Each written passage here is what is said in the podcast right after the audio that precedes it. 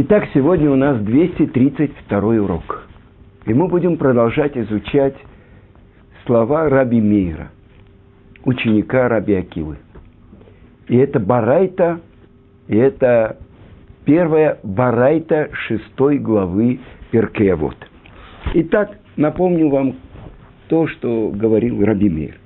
Раби Мейр говорил, тот, кто учит Тору лешма – я специально не перевожу, что это значит, чтобы мы выучили.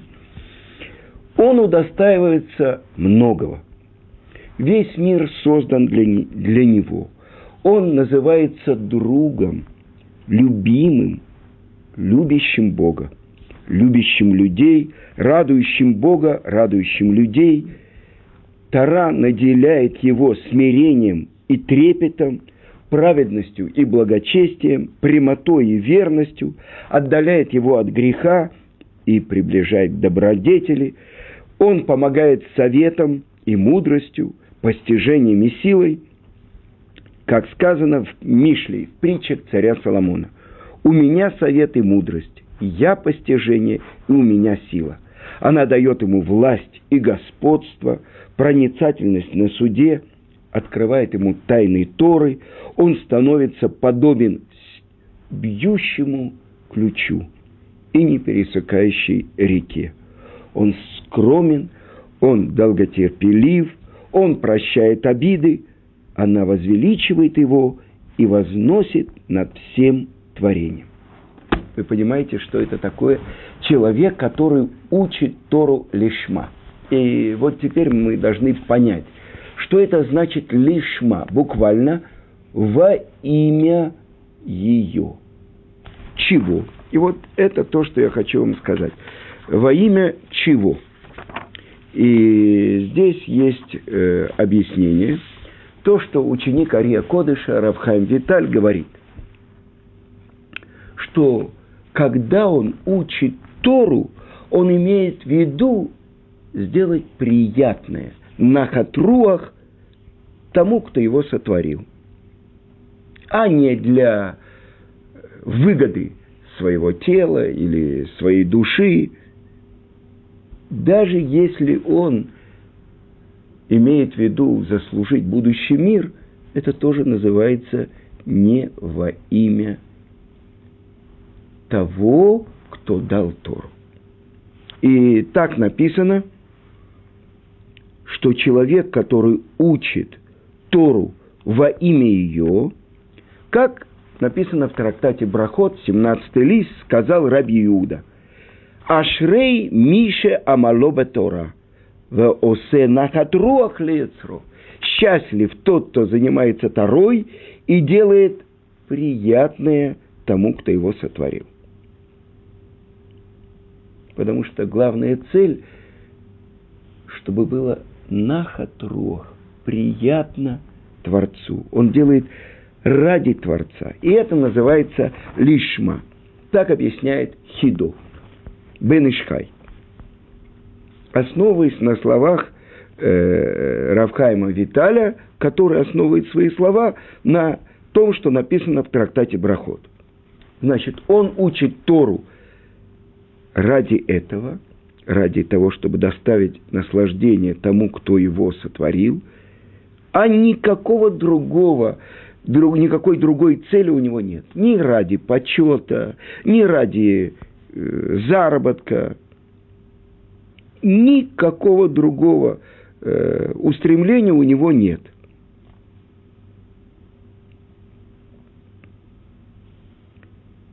Но давайте посмотрим, как объясняет эту же вещь Равхайм из Воложина, ученик Вильнинского Гаона. И он говорит так. Э, у него есть книга, которую он объясняет поучение отцов.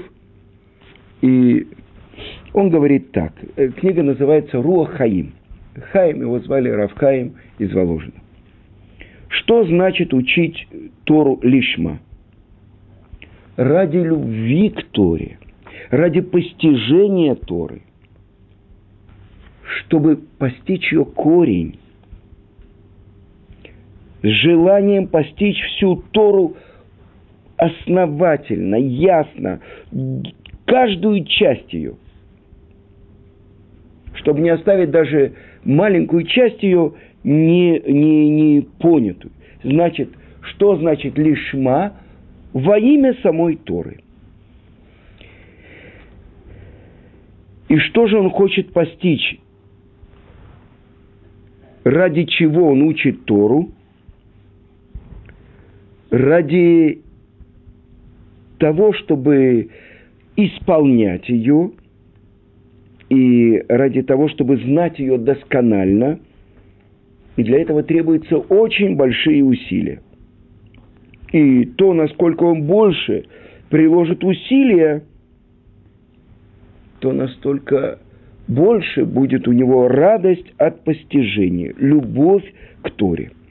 А в книжке своей, известной книжке, которая называется «Нефешахаим», то есть как бы душа жизни, в четвертой главе он объясняет э, такую вещь. Написано в Мидраше, что когда царь Давид составил свои пять книг псалмов, он просил у Творца, что каждый, который занимается псалмами, засчитано, чтобы это было ему, как будто он занимается, э, для меня это очень актуально, потому что сейчас я учу вот как раз один из этих э, трактатов, это засчитано, чтобы это было человеку, как будто он занимается негаим веуалот. Это два раздела Мишнайот. Негаим, нега – это буква нега царат написано в Торе, то есть это язва, э, ну, я не хочу переводить, что это проказа, потому что проказа – это заразное заболевание, а негацарат – это мы учим, это мецора, это тот, у кого появляются белые язвы на теле, и это только четыре разных оттенка белого цвета, и она должна быть определенных размеров. За что это приходит? Мецора моцира. В основном, прежде всего, это за дурные речь, за лошонара. И я хочу вам привести, э, приводит Талмуд, что в Твери это была великая школа Раби Йоханана. Раби Йоханан – составитель Иерусалимского Талмуда, который был составлен раньше в Вавилонском. Это была большая школа в Твери. А недалеко от Твери был город Кейсария. И Э, Кейсар на иврите – это император. Это город, императорский город на территории земли Израиля. То есть там самые важные римские чиновники жили. Даже приезжал, при, приплывал туда на корабле император э, всего Рима. И там э, до сих пор есть амфитеатр, и там проводились гладиаторские бои, театры. Все было построено по вкусам Рима. Так вот, Раби Абау, ученик Раби Йоханана, и Хаврута, и друг Раби Йохана, Раби Шимон Рейш Лакиш, ехали в сторону Кейсарии. И вот, когда они приближались уже к Кейсарии, Раби Абаву сказал, может, мы повернем назад. Мы оставили город, где полно э, еврейских мудрецов, постигающих глубины Торы. А сейчас мы приближаемся к городу, где амфитеатры, цирки, театры и так далее. И евреи идут там за римлянами и тоже сидят в этих театрах. Что мы там потеряли? Зачем мы туда идем? И вдруг он видит, как Раби Шимон, Рейшлакиш, спустился со своего осла, взял э, ну, немного пыли э, с дороги, подошел к Раби Абау и засунул эту пыль ему в рот. Что? Начал э, чихать, начал выплевывать эту пыль, этот песок. Раби Абау, когда он откашлялся, он спросил, что ты сделал мне? За что? И тогда Раби Шимон Рейшлакиш ему сказал, ты говоришь лашонара про евреев, даже если это то, что написано в трактате Мегила. Арайканим шеба млеим мицвод керимун. Даже самые пустые из еврейского народа наполнены заповедями, как гранат наполнен косточкой. Этот урок Раби Абау выучил на всю жизнь. Он сам был из Кейсарии. И сказано, что Раби Абау открыл Бейт Мидраш в Кейсарии. И он был очень важным человеком у всех римлян. И часто, когда приезжал туда император из Рима, он беседовал с Раби Абау, и часто Раби Абау защищал весь еврейский народ от жестоких указов римского, римского владычества. Это мы видим, это мы говорим про Негаим. Негаим, который появляется на теле, это очень тяжелая тема.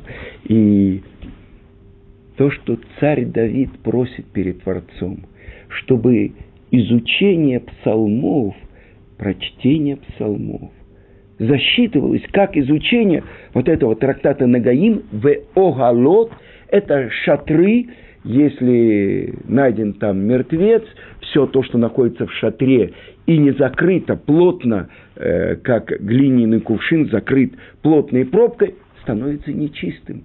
А глиняные сосуды и нету очищения, их должны разбить. Дальше, как передается эта нечистота, она тума может передаваться. Это очень тяжелые темы. Я знаю, что мы сейчас находимся в восьмой главе э, трактата Нагаим. И учим мы это уже, может быть, полтора года. Это только восьмая глава.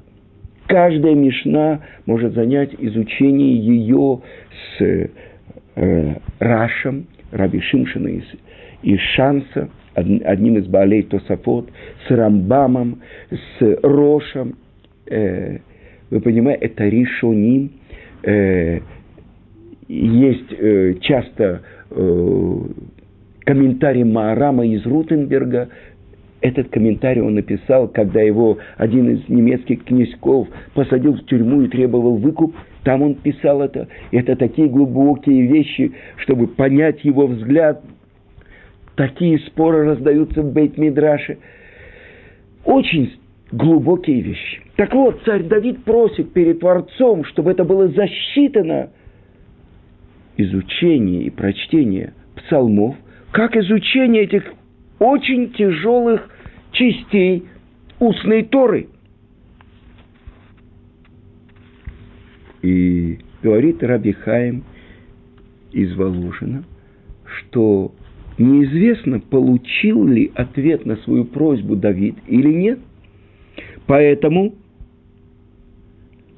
надо изучать всю Тору, и если даже царь Давид не получил свой ответ, то тем более, и он приводит Мидраш, это то, что написано э, Мидраш на Мишле, на притче царя Соломона, что приходит человек после 120 лет, и в его руках только изучение письменной Торы, пятикнижия, пророков, Писания, Кадош Баруху, Творец мира, отворачивает от него свое лицо. И этого человека отправляют вместо духовного очищения в Гейну. Приходит человек, у него два э, раздела Мишнает, или три. Творец спрашивает у него, «Бни, кола аллахот, лама лошинита там?» Спрашивает его, «Сын мой, Почему ты не учил все шесть разделов Мишнайот? А если он учил это, он спрашивает, Торат Куаним, лама ло шанита. Потом, почему ты не учил Торат Куаним? Э, это комментарий на книгу Ваикра. Там очень серьезные законы о чистоте и нечистоте. Что хочет доказать Раби Хаим из Воложина – что нужно учить Тору, чтобы знать ее, понимать и добавлять изучение и постижение ее. Но есть другие, которые говорят, что не было просьбы царя Давида, на который бы Творец ему не ответил. И даже если здесь не приводится ответ Творца, что, может быть, это Творец принял его просьбу. И вы понимаете тогда, есть люди, которые посвящают часы, чтобы повторять псалмы царя Давида. И, несомненно, это высшее достижение духа, еврейского духа. В Торе, э, в Талмуде, в трактате Брахот задается вопрос, почему прабабушка царя Давида называется Рут? И отвечает, потому что от нее происходит тот, Шерибали Кадош Баруху Беширот Ватишбахот, который усластил Творца песнями и прославлениями. И поэтому достичь прилепления к Творцу – это несомненно. Нет такого языка в мире, на который бы не переведены псалмы царя Давида. Кто так выразил любовь человека к своему Создателю, как Давид?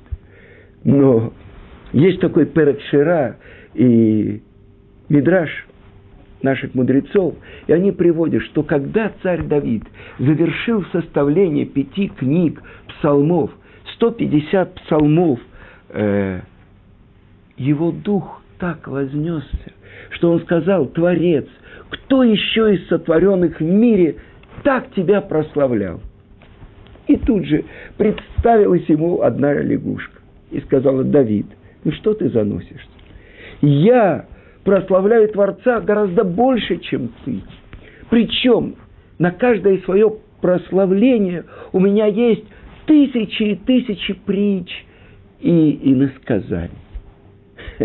Это, чтобы мы знали соотношение. Но, значит, то, что здесь сказано, говорит, продолжает Равхаем и говорит, что если бы смысл изучения Торы было бы только, чтобы прилепиться к Творцу, то человек мог бы всю жизнь учить э, одну мишну или одну главу истории. Но от нас требуется, есть заповедь истории, учить и постигать всю Тору и вширь, и вглубь. И это то, что сказано, это то, что приводит Раши в начале Пятикнижия «Берешит», в начале сотворения Творцом всего небесного и всего земного, объясняет Раши. Бишвиль решит ради начала.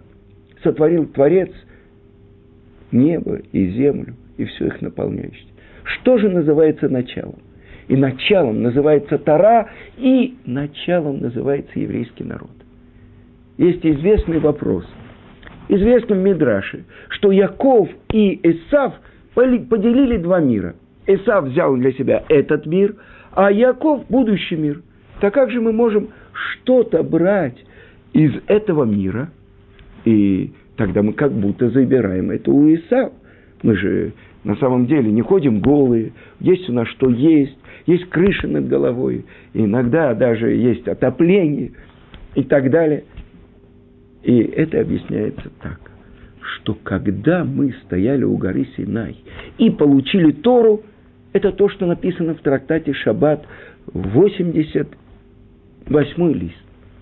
Что сказал Творец, если примут евреи Тору, будет продолжение мира. Если нет, весь мир вернется в первозданный хаос.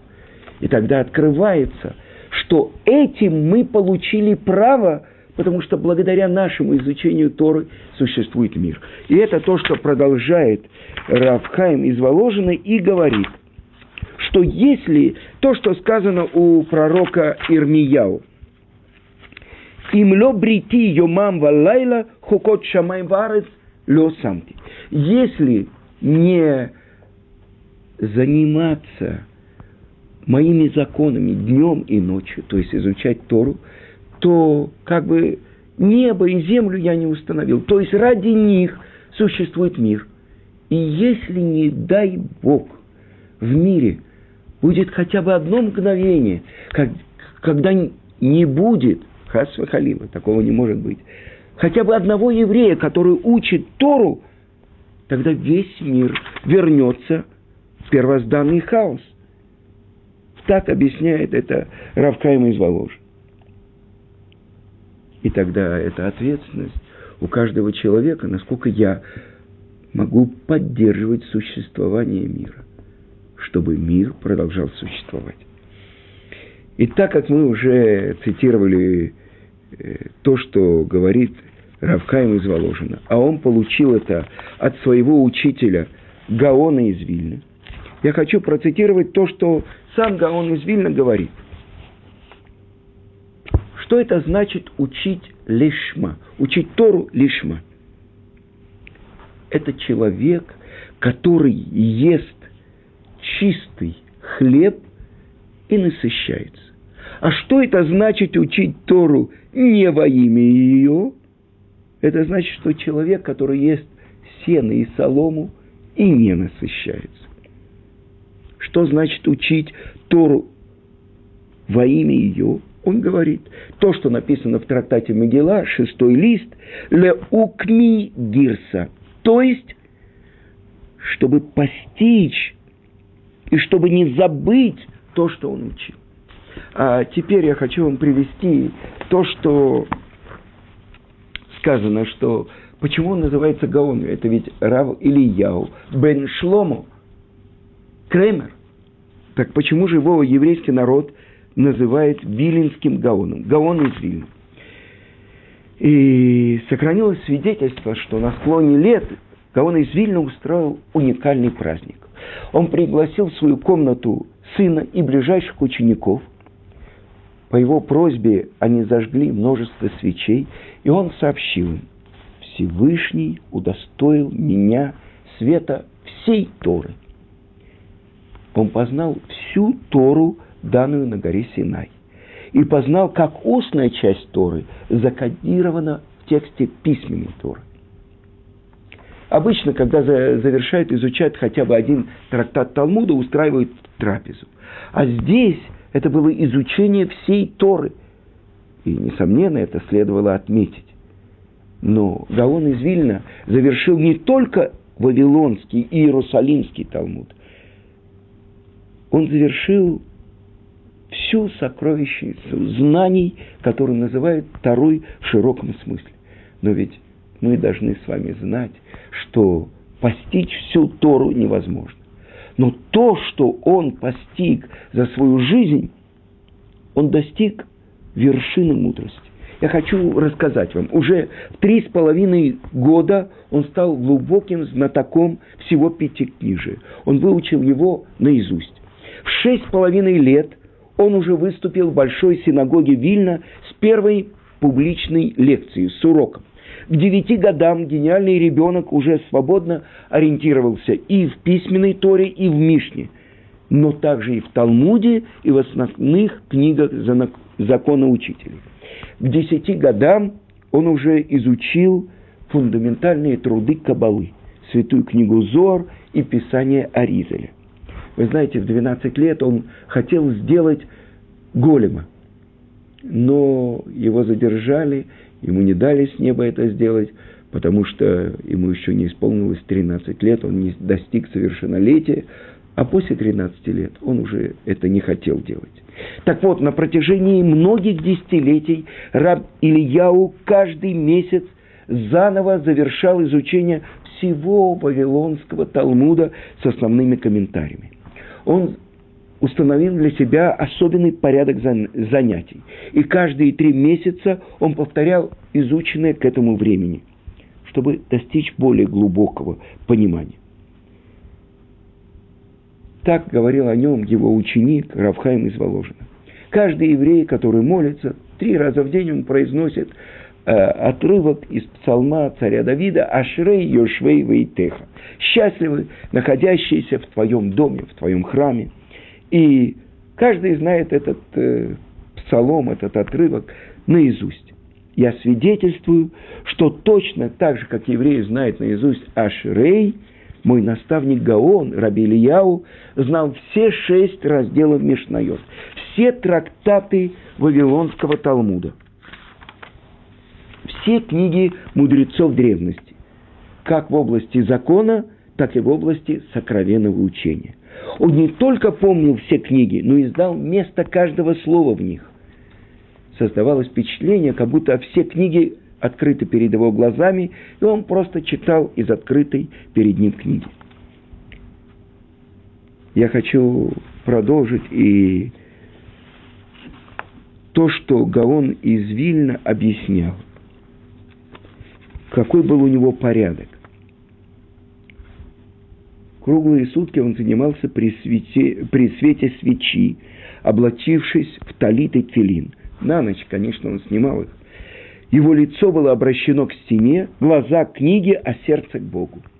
Утром, не отрываясь от занятия, он съедал кусок хлеба размером две маслины. То есть это где-то приблизительно два с половиной, три коробка спичек. И запивал его водой. И такая же трапеза совершалась ночью. Время, отводимое им для сна, было совершенно сокращено до минимума. По свидетельству его сына, последние 50 лет своей жизни Виленский Гаон никогда не спал более двух часов в сутки – и более получаса подряд. Он разбивал эти полчаса на четыре раза. Четыре раза по полчаса в течение суток. И вот то, что пишет Гаон, я хочу вам привести. О, вот то, пишет, то что пишет Гаон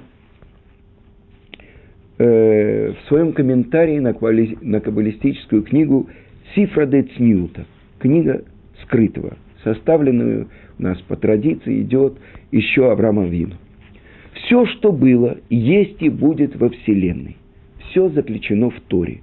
От первого ее слова «берешит» и до последних слов «лейней», «коль бне Израиль» на глазах у всего Израиля.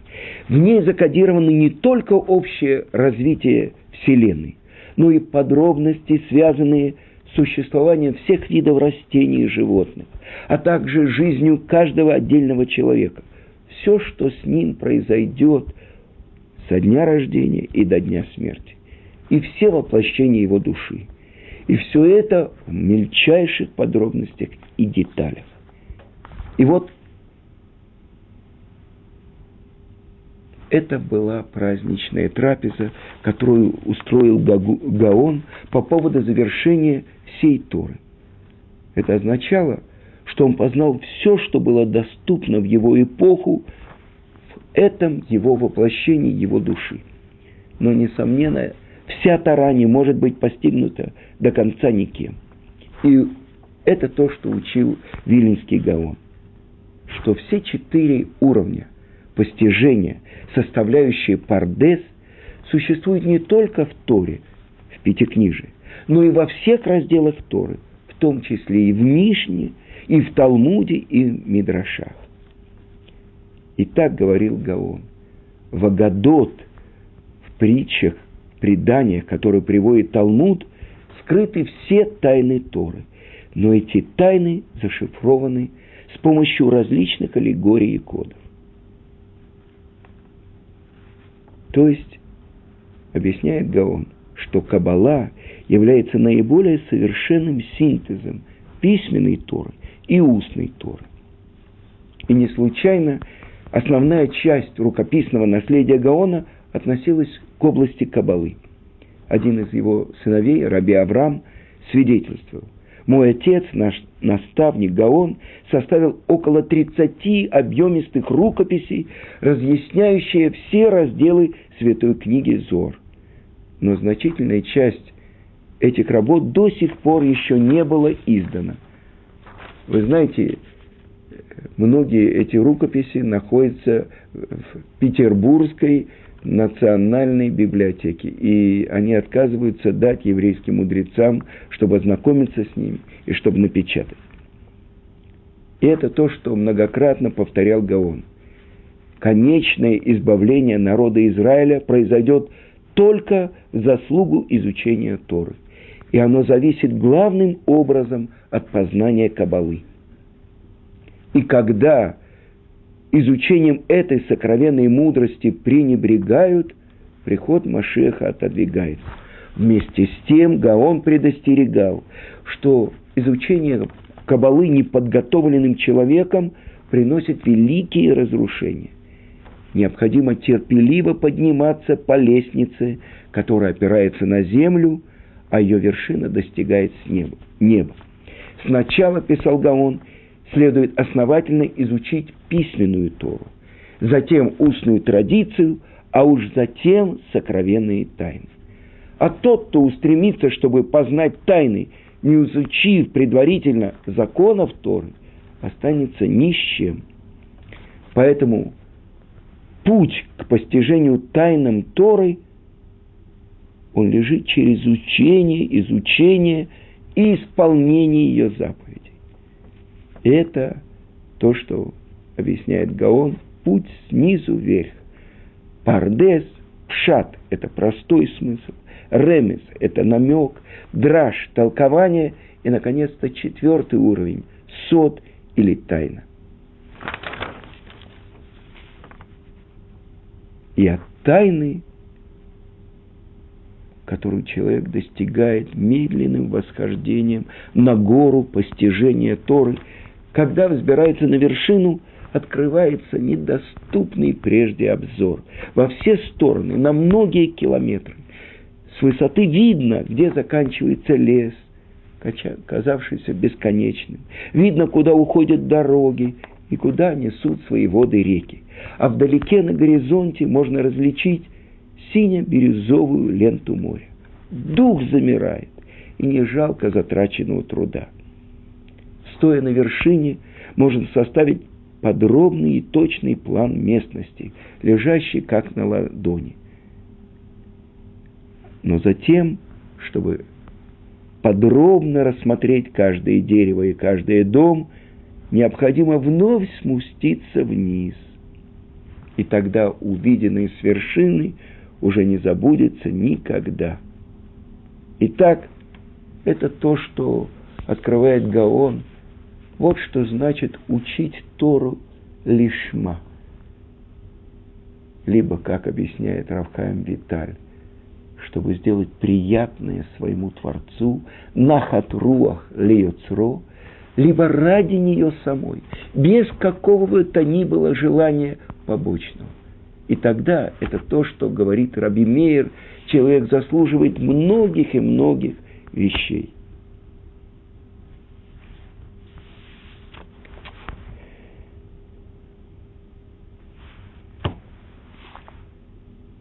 На этом мы сегодня завершим, но мы продолжим постигать то, что мы начали только учить.